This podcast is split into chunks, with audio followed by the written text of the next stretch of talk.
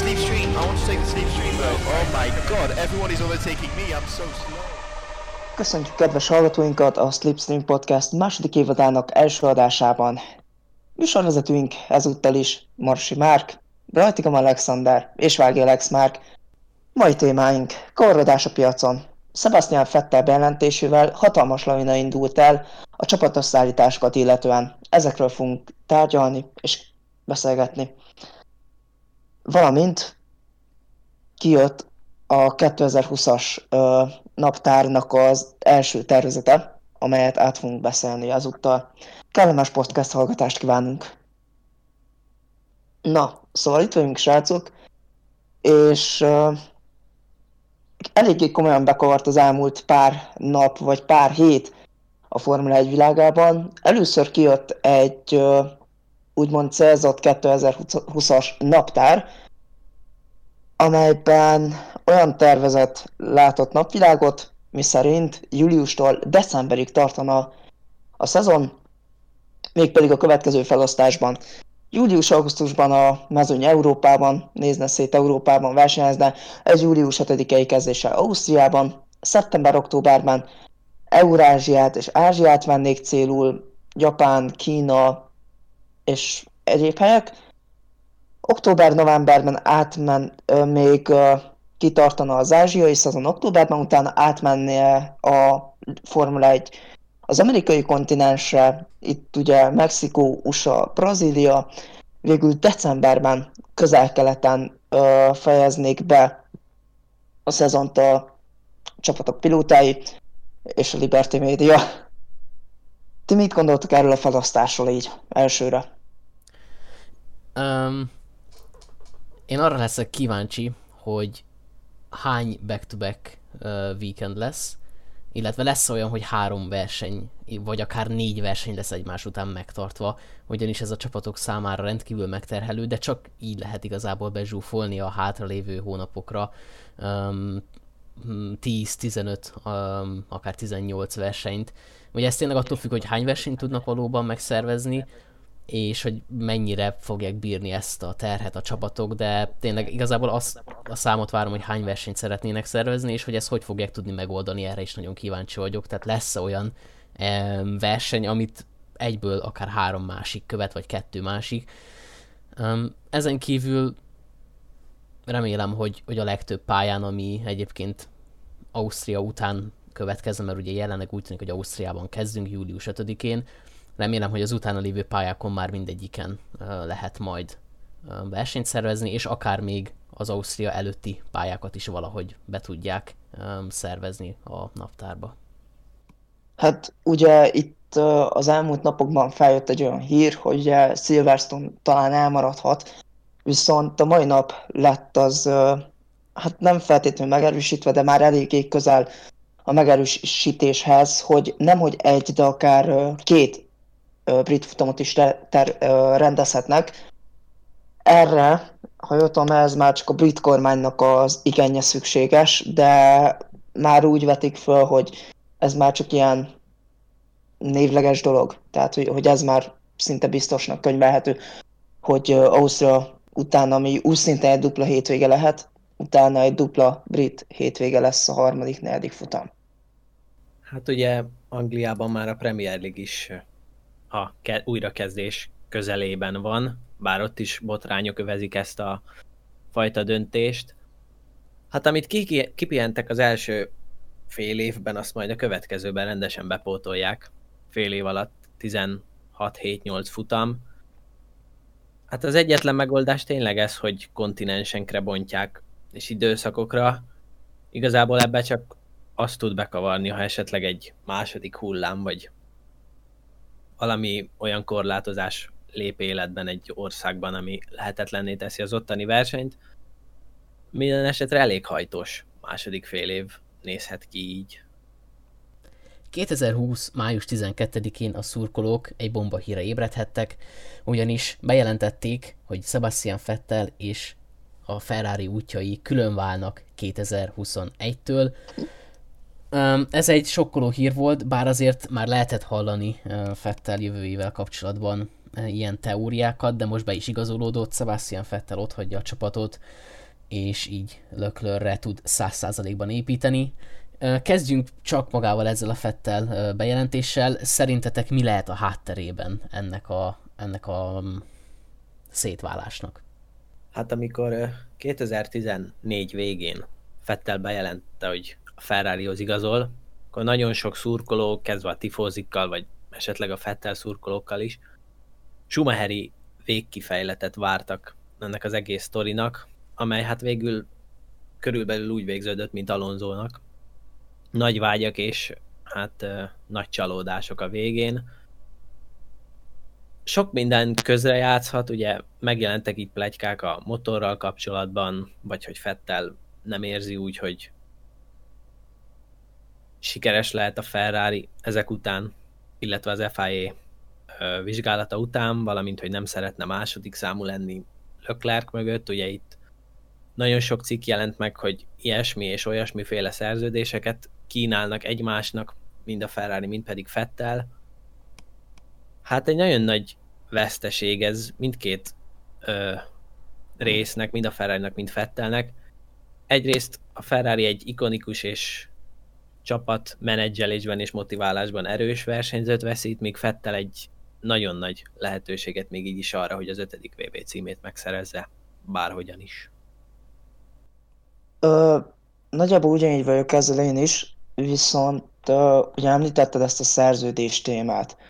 Amennyiben a szerződés téma még igaz is lenne, akkor én talán arra tudnám ezt az egészet visszavezetni, mint körülbelül a Red Bullnál.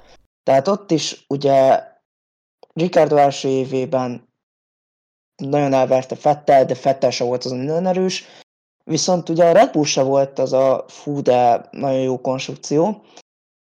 És most arra én nem emlékszem most arra a sztorira, hogy hogy volt, de szerintem nagyjából ugyanez lehetett, mint most. És talán egy ilyen kis elméletet így szülnék, hogy Fettelnek nem megy, a fiatalabb pilóta elveri, és láthatóan, ezek után ő a kompenzációt nem feltétlenül a saját tehetségében keresi, nem feltétlenül csak a saját fejlődésében, hanem a pénzben és a szerződésben. Tehát ahhoz, hogy ő visszakapja úgymond a korábbi formáját, ő neki több pénzt kell, nagyobb szerződés, ami pszichológiailag az egyik leghülyébb döntés szerintem. Tehát mondom, ez, ezzel nem tudom, hogy most senki nem tudja végül is, hogy tényleg, hogy mi lehet áttérbe, ezt sem meg se fogjuk tudni egy jó ideig, de ha viszonylag igaz lehet ez a szerződésbeli kérdés, akkor szerintem ez a helyzet van. Viszont ugye 15-ben, amikor Fettel a Ferrarihoz igazolt, tényleg nagyon nagy reményekkel igazolt, meg lehetett volna tényleg, hogyha hát egy jó pár bajnoki cím azért szerintem meg lehetett volna, szerintem egy kettő, egy-kettő azért meg lehetett volna. Tényleg volt a közelében, nem is egyszer, nem is egyszer végzett második helyen, de a végére már úgy tényleg kezdett elfogyni, kezdte feladni az egészet, és már, már akkor kezdte feladni az egészet, már amikor úgymond ez a Gunnevén Spinalla bejött, vagyis hogy kb.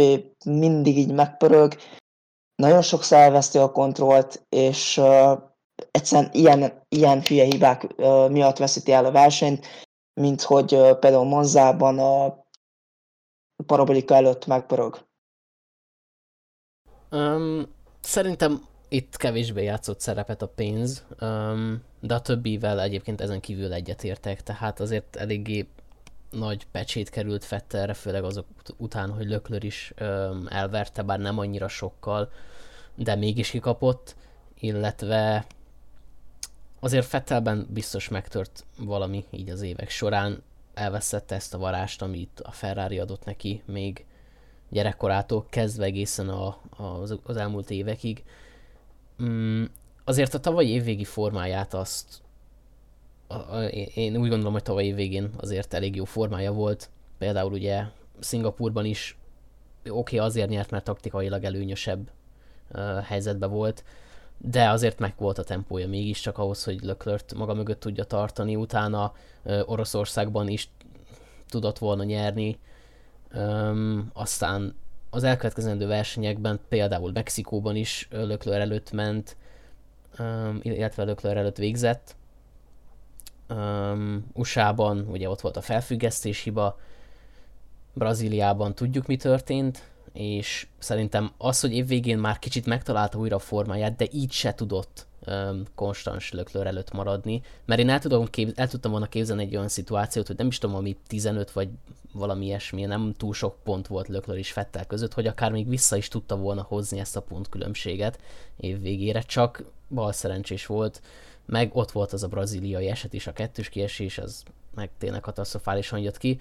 Szerintem ott év végén tört el benne végleg az, hogy már a csapatban sem tisztelik annyira, mint amikor odaérkezett, Löklörben többet látnak, és szerintem erre még rájön. Tehát, mint ahogy mondtátok, ez nagyon sok tényező, és erre még rájön az, hogy az az FI motor ügy is valószínűleg benne van, meg ugye Fettel azért jóval többet lát, mint bárki más csapaton belül, úgyhogy öm, szerintem, szerintem ez egy nagyon-nagyon sok tényezős dolog, de mondom, főként ez a megtört lélek, illetve az, hogy a, azt látja, hogy a csapat nem nagyon fog tudni előrelépni a jövőben, illetve hogy Löklőre fognak így is úgy is építeni. Ez szerintem egy racionális döntés volt Fetter részéről, hogy akkor nem erőlteti tovább ezt a, ezt a sztorit. Hát Fettelt én nem olyan embernek ismerem, akinél a pénz lenne a, a döntő tényező, ahogy te is mondtad már. Hát én viszont azt tippellem legjobban, hogy nem év végén, hanem év elején volt az a bizonyos utolsó megtörés a Fettel Ferrari házasságban. Kezdve azzal, hogy ugye év végén Lökler kapott egy öt éves szerződést, a tesztek nem teljesen úgy alakultak, ahogy a Ferrari szerette volna, és nem is úgy, ahogy Fettel. Illetve hát ugye ez a nagy világjárvány is szerintem azért Fettelben, aki tudva lévően nagyon családcentrikus is tett egy megkérdőjelezést a saját karrierje felé. Én nagyon úgy érzem, hogy Fettel az év végén befejezi ezt az egész Forma 1 ami végképp nem jó hír, és egy nagyon nagy hiányzója lenne a jövő évi mezőinek, de én innen, innen nem látok máshova utat Fettelnek, ahol tudná élvezni ezt az egészet. Um, felröppentek olyan hírek is, ugye, hogy uh, Sebastian Fettel összeállhatna Lewis Hamiltonnal a Mercedesnél. Um, ez a duó azért elég sok kérdést felvetne, már csak azért is, mert ugye Valtteri Bottas helyére érkezne, és Bottas azért egy, egy eléggé hát fontos eleme a, a Mercedes és Hamilton bajnoki címeinek. Azért valljuk be, hogy ő egy meglehetősen jó második szerepet felvállaló pilóta, és nem hiszem, hogy ezt annyira meg szeretné bontani a Mercedes, de vannak olyan emberek, akik valósnak látják azt, hogy betegyék Fettelt Hamilton mellé, csak nem látom a, az értelmét, viszont mint szurkoló ezt kívánom a legjobban, hogy mégiscsak álljon össze ez a páros. Ti mennyire látjátok ezt reálisnak? Nagyon sok pro és kontra érv is van, nem? A pro között én azt említeném, hogy Hamilton évek óta nem nagyon van megizzasztva csapaton belül, és ezért hat világbajnoki címmel, tudva, hogy ferrari mostanában nem fogja elérni, akár még kihívást is láthat Fettelben, amit még egy pár évre a Forma 1 tudja marasztalni. Azért ők jóba vannak pályán kívül is, és hát hogyha Fettel bevállalós, és azt mondja, hogy mindent egy lapra, akkor bevállalhatja azt, hogy Hamiltonnal egy csapatban a probléma tényleg ott van, hogy vajon a Mercedes bemeri vállalni, illetve hát ugye tudjuk, hogy Toto Wolf Bottas karrierjének az egyik menedzsere, szóval meg hát ott van Russell, akivel, hogyha azok után, hogy Sainz a Ferrari-ba került, Norris a McLarennél van, Albon pedig a Red Bullnál megcsinálják ugyanazt, mint Okonnal, meg Verline-nal, hát nem lennék akkor Mercedes junior a legkövetkezendőbb időkbe. Um, igen, azért én meg tudok erősíteni ebben a rivalizálás kérdésben, viszont ez tényleg egy ilyen nagyon nehéz kérdés, mert nem lenne rossz, de tényleg nem rossz hely azért a Mercedesben. Viszont itt tényleg rengeteg, itt tényleg eléggé sok pilóta van, aki azért arra a Mercedes ülése pályázik. Uh, Fettel már nem fiatal, tehát nagyjából egy időben jöttek be Hamiltonnal, és Hamilton se hiszem, hogy az a típus, aki most már úgy nagyon támogatná ezt a jaj, most küzdjünk. Témát, tehát, hogy nem tudom, tehát valahogy én nem tudnám úgy elképzelni Fettelt Hamilton mellett, mert ha még egy év alatt még Hamiltontól is kapna, akkor szerintem ott teljes mértékben összeomlik Fettel, és ő ott akkor azt mondja, hogy köszönjük szépen, akkor neki nem kell többet ilyen. Uh, hát ugye egyéb lehetőségek még feljöttek az f kívül, amit én nagyon gyakran hallottam most az elmúlt egy-két napban, németként a DTM. Ezt kapásból ott ütöm meg, hogy a DTM az lassan elvérzik. Tehát, hogy ha jól tudom, már csak 21-re... egy maradt. Igen, tehát már csak egy gyártó maradt, és az is a BMW. Ugye? Így van. Tehát ez, ez egy nagyon, nagyon erősítés volt így a DTM-nek. Nagyon túrautóban nem tudnám elképzelni, ahogy hát nagyon talán talán egy hosszú távú VB-t tudnék elképzelni Fettelnek, de ez ilyen nagyon ilyen álmodozós. Vagy hát ha ugyanúgy, ahogy Raikkonennek, akinek bár nem annyira nagy lehetőségeket adott, de hát ha Fettelnek tud valami komoly lehetőséget adni a tengeren túl, esetleg egy indikárral. Hát szerintem a családcentrikusként tuti nem vállalja be az ovált. Vagyis hát én nem érzem olyannak Fettelt, aki most bevállalna egy olyan indikárt, ahol 6 vagy 5 vagy 6 oválpálya is van. Én ennél messzebbre mennék, én nem látom a reális esélyt arra, hogy Fettel akárhol versenyezzen Forma 1 kívül. Tehát szerintem, hogyha visszavonul, akkor visszavonul és otthon marad. De mindegy is, Fettel jövőjét még, még írják a, a fentiek, még írja az élet. Addig is viszont van egy fix pontunk már a jövő évi versenyzői felállást illetően, ez pedig Carlos Sainz érkezik a Scuderia Ferrari második ülésébe Löklör mellé. Sainz azért megmutatta az elmúlt években, hogy közép mezőnyben nagyon jól teljesít, főleg a tavalyi szezon volt az, ami nálam úgy megmutatta, legalábbis számomra megmutatta azt, hogy, hogy azért megérdemel egy lehetőséget az élmezőnyben is. Ti hogy gondoljátok, Sainz jogosan került fel a Ferrarihoz, vagy szerintetek, vagy ti esetleg mást választottatok volna helyette? Hát más lehetőség igazából, ugye Ricardo merült fel, illetve Giovinazzi. Hát Ricardo szerintem sokféle szempontból nem ment volna. Egyrészt Leclerc és Ricardo egy csapatban, bár nagyon jóban vannak, de nem fértek volna meg szerintem úgy egymás mellett, hogy azért Ricardo a Renault igazolása, de leginkább a McLaren-es igazolása mutatja meg, hogy már csak a bajnoki cím érdekli, már nem, nem érdekli más. Azért egy év után ott hagyta a Renault is. Szóval Giovinazzi meg ugye még nem, nem eléggé kifejlett versenyző a Ferrarihoz, ezt maga Binotto vallotta be.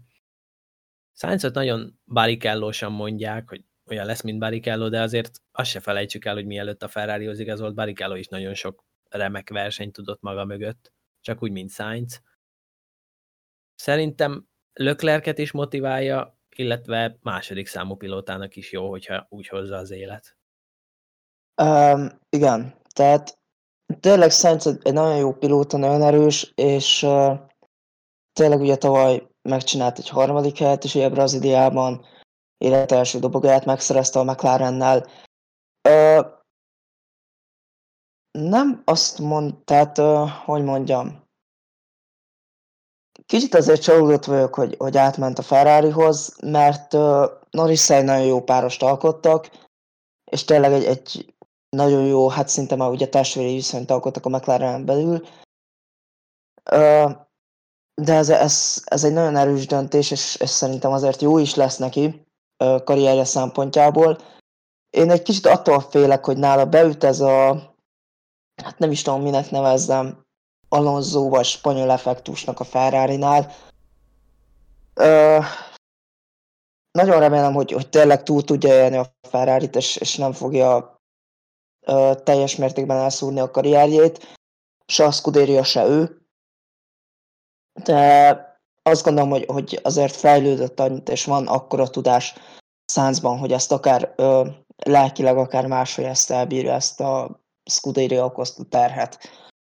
Egyetértek, én is egy effektustól félek, ez pedig a Gasly effektus, de ez már csak azért se val Sainzra, mert Sainz már jóval régebb óta a Forma van, mint Pierre Gasly volt, amikor a Red Bullhoz került, szóval vannak azért fenntartásokkal kezdem ezt az egészet, mert tényleg van bennem egy kis félelem a felől, hogy sainz a karrierjét mégis meg tudja törni egy, egy akkora nyomás, mint ami a Ferrari-nál helyeződik a pilótákra, de én bízom Sainz um, azért hosszú évek óta gyűjtött tapasztalatában, és, és remélem, hogy nem fogja tényleg megtörni a karrierjét, hanem továbbá is felfelé fog ívelni. Én három ö, tényt mondanék a Gasly effektus ellen. Egyrészt Sainz Verstappen csapattársaként kezdte, egy korábbi kétszeres rally világbajnok és Dakar legenda fiaként, illetve hát Fernando Alonso után a következő spanyol Forma 1 menőként. Ha ezt a három nyomást így tudta eddig kezelni, akkor szerintem nem lesz akkora baj neki a Ferrari-nál a beilleszkedés, illetve a jól teljesítés. És ha már uh, Sainz átigazolását megbeszéltük a Ferrarihoz, Um, így felszabadult egy ülés a McLarennél, és szinte azonnal uh, jött is a bejelentés a McLaren részéről, hogy Daniel Ricciardoval fogják helyettesíteni Sainzot. Um, sokan a Ferrarihoz várt, várták Ricardót, um, helyett a McLarenhez fog előrelépni, és ez ugye ezért nem mindegy, hogy az ember a Renaultból előrelép a Ferrariba, vagy egy, tehát ez egy, azért az egy óriási előrelépés lenne, vagy csak épp, hogy egy nagyon picit előrelép, vagy szinte semennyit a McLarenbe. Viszont van egy nagyon fontos tényező, ugye, hogy a McLaren az Mercedes motorokra vált. Szerintetek ez állhat a háttérben, vagy teljesen más dolog? Mert ugye most a Renault meg a McLaren nincs akkor a távolságra egymással a bajnokságban, meg teljesítményterén se, mint mondjuk a, a Renault és a Ferrari. Um, szerintetek mi állhat Ricardo um, döntésének a hátterében? Hát ugye, mint később kiderült nemrég, 2018-ban is Ricardo volt az első számú jelölt az év végén arra, hogy Lando Norris csapattársa legyen, így végül, mivel ő a Renault választotta, ezért Sainz tudott menni a McLarenbe. Hát szerintem, ami Ricardot motiválta abban, ebben a csapatváltásban, az, az, hogy a Renault mennyit nem fejlődött, illetve a McLaren mennyit fejlődött az elmúlt két évben. Azért 2018-ban, amikor Sainz oda ment a McLaren egy hátsó csapat volt, szenvedett a motorral, szenvedett a kasznival, míg nem tavaly sikerült megverni a Renault a saját motrukkal, ami azért egy gyári csapatnak elég nagy frics, fricska, és lehet, hogy ez a fricska tolta el Ricardo abban az irányban, hogy hát akkor egy év után dobbant a Renault-tól, illetve hát az a tény, hogy Ricardo már 30 éves, és egyre inkább csak a világbajnoki cím fogja érdekelni a Forma 1-ben. Az, hogy minél előbb megszerezze.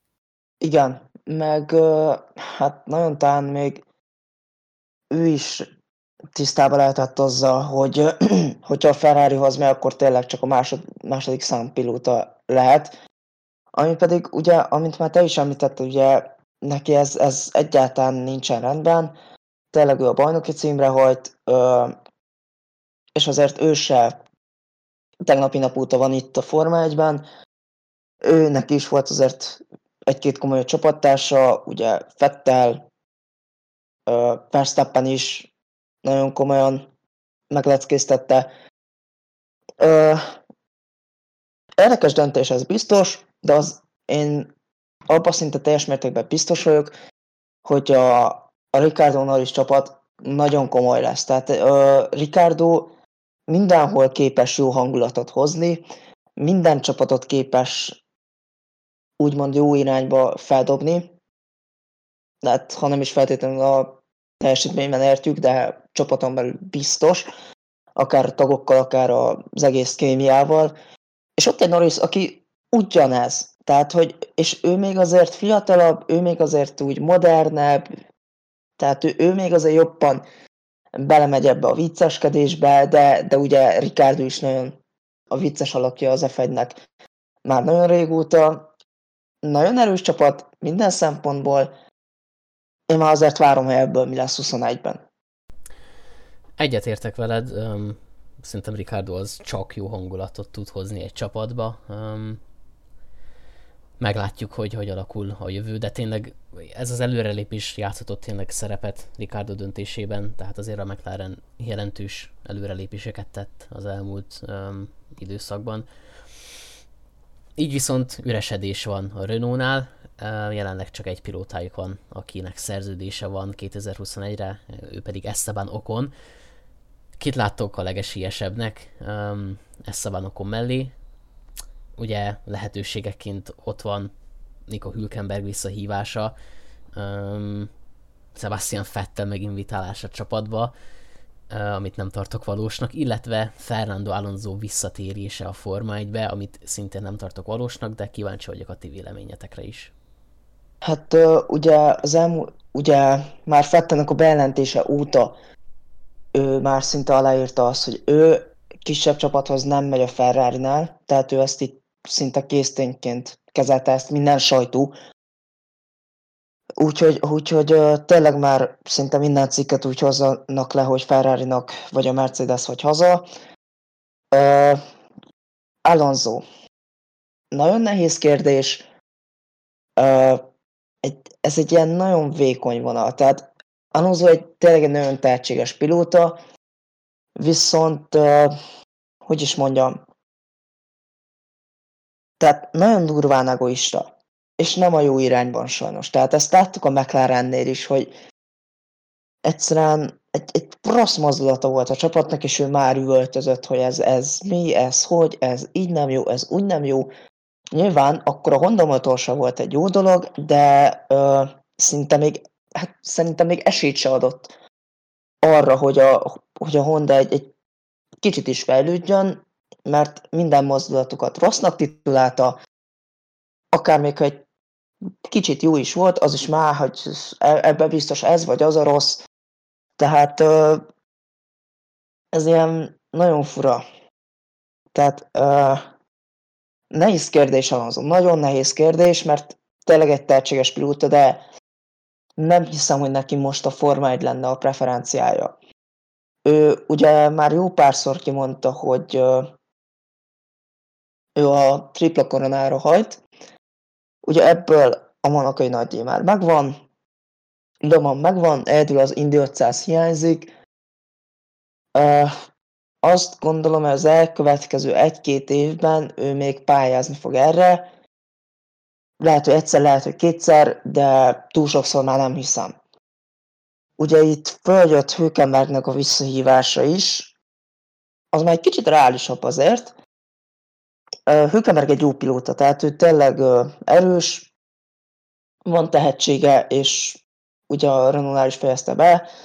Az elmúlt két évben, vagyis hát 2018-ban, igen.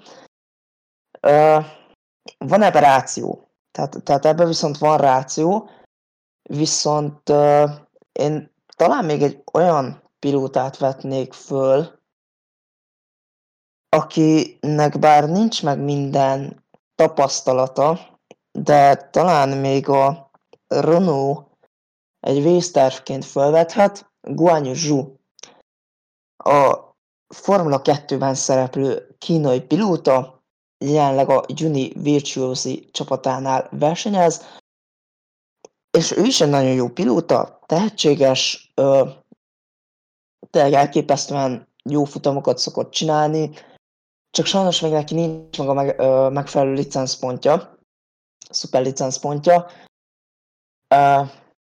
de szerintem ezt idén, hát talán ha egy jó szezon csinál, még összegyűjtheti. Szóval én személy szerint kettő pilótát várok arra az ülésre. vagy Zsu, vagy Hülkenberg. Hát ugye visszatérve rád, Alonso nagyon jó lenne ennek a Renault-nak, hogyha mondjuk ilyen 2001-es, 2002-es énje csatlakozna, de egy kétszeres világbajnok énje nem fog olyan versenycsapatba menni, aminek még évek kellenek a, a győzelemre, vagy es, esetleg a dobogókra is, akkor hát meg nem tud hazudni a Renault a 2022-es szabályváltozásokról neki, hogy szerintem elfogadja. Zsut én azért nem érzem lehetségesnek, mert ahogy most beindult a pilótapiac, szerintem ez le fog rendeződni addigra, mire elkezdődik a Formula 2. Tehát meg ugye az egész szezon. Tehát Zsúnak én nem látok sok esélyt, meg már plegykálták is, hogy Renault döntött arról, hogy őt nem fogja felhozni. Hát aki nekem még olyan rejtett és fekete lónak nézhető bejelentés a Renault-nál, az vagy Bottas, bár ahhoz nagyon nagy dolgoknak kéne történnie, hogy ott hagyja a Mercedes-t. Hát vagy hogyha Albon beválik Verstappen mellett a Red Bullnál, esetleg Sainzhoz hasonlóan Gasly is otthatja a Red Bull Junior programot, és átmehetne egy teljesen francia Renault párost összerakva. Hm, ez, ez érdekes amúgy, amit most mondtál, ez a Gasly uh, Renault-ba való igazolása, ez, ez mondjuk még, még akár tényleg meg is történhet, hogyha a Renault mondjuk kicsit jobb teljesítményt mutat idén, mint a, az újonnan átnevezett Alfa Tauri, uh, akkor én tényleg el tudom képzelni, hogy, hogy Gasly kössön ki um, a Renault-ban. Azt is tudjuk, hogy um, Lawrence Stroll, Lance Strollnak az édesapja, ugye uh, nagy pénzeket fektetett a Racing Pointba, és ennek hála a csapat át fog alakulni Aston Martin Racingé. Így ugye eléggé valószínű, hogy az egyik ülés Lance Stroll fogja megkapni, a másik ülés pedig valószínűleg Sergio Perezé lesz. Nem tudom, hogy Pereznek most hány évre van még szerződése a, a Racing Point-tal, de a 2021-re még biztos, hogy van. Ö, uh, azt hiszem, hogy öt évre kötött. Aha. Háromra, nem? Mm, mindegy, az a lényeg, hogy 2021-re még biztos, hogy ott marad Perez, és ugye ott lesz Lance Stroll is. Tehát, hogyha Toto Wolff átvenni a, a csapat vezetését, nem hiszem, hogy akár oda, mint a felröppent plejkák mondták, hogy, hogy ugye Sebastian Fettel mehetne Toto wolff egy ilyen új kalandba kezdhetne egy teljesen új csapatnál. Ezt már csak ezért sem tartom valószínűnek, nem tudom, hogy nektek ezzel kapcsolatban mi a véleményetek, vagyis ezzel az egész Toto Wolfos plegykával kapcsolatban, meg az egész Aston Martin Racing-el. Én úgy gondolom, hogy uh, érdekes sztori ez. Tehát uh, én azt váz, szerintem az lehet egy érdekes kör, hogy uh, Toto Wolff egy kicsit bevásárolja magát az Aston Martinba, egy kis, egy pár szót nyer, és szépen felkészíti magát egy ilyen, uh, uh, hogy mondjam, mondhatni angolul egy ilyen kis switchback-re, tehát amennyiben 21-től a Mercedes már nem tudná fölvenni a ritmust, akkor még ott van vésztárként a, a Aston Martin, már majdnem Racing Pointot mondtam, tehát hogy ott van még vésztárként az Aston Martin, és ha netántán úgy sikerül szót nyernie a csapaton belül, hogy elkezdenek rendesen jó irányban fejleszteni, akkor még lehet, hogy itt egy erős erő sorrend felborulás is lehet.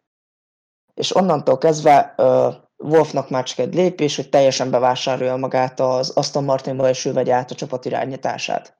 Én erről a Stroll apa-fiú kapcsolatról egy hasonlattal élnék.